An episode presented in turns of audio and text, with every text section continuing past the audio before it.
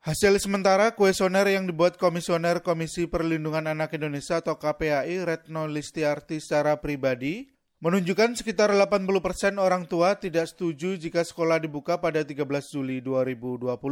Sedangkan 80 persen siswa dan 60 persen guru setuju sekolah dibuka.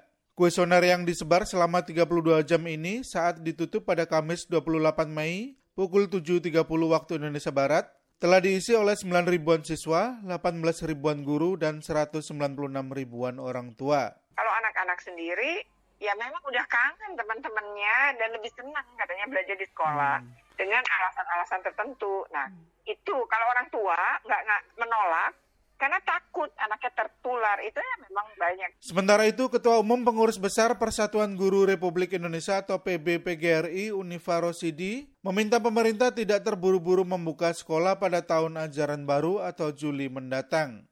Ia khawatir penularan virus corona akan semakin masif di sekolah-sekolah jika tidak ada perencanaan yang matang. Sebab penerapan protokol kesehatan di sekolah akan sulit dilakukan, apalagi bagi murid-murid sekolah dasar orang tua itu mengirim WA ke saya, Bu, tolonglah diperjuangkan, jangan dibuka.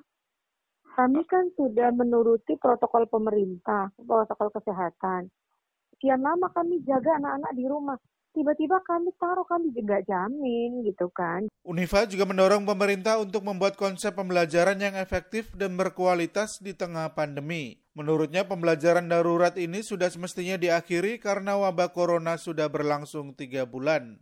Pelaksana tugas Dirjen Pendidikan Anak Usia Dini, Dasar dan Menengah Kementerian Pendidikan dan Kebudayaan atau Kemendikbud, Hamid Muhammad mengatakan, tanggal 13 Juli mendatang merupakan tahun pelajaran baru. Kendati demikian, tahun ajaran baru ini tidak berarti kegiatan belajar mengajar dilakukan secara tatap muka. Menurutnya, metode belajar di sekolah akan disesuaikan dengan kondisi daerah masing-masing. Sebelumnya, Mendikbud Nadiem Makarim juga sudah menegaskan bahwa keputusan pembukaan kembali sekolah tidak akan dilakukan sepihak oleh kementeriannya. Namun akan ditetapkan berdasarkan pertimbangan gugus tugas percepatan penanganan COVID-19, termasuk soal waktu dan metode pembelajaran di sekolah. Dari Jakarta, Sasmito Mandri melaporkan untuk VOA Washington.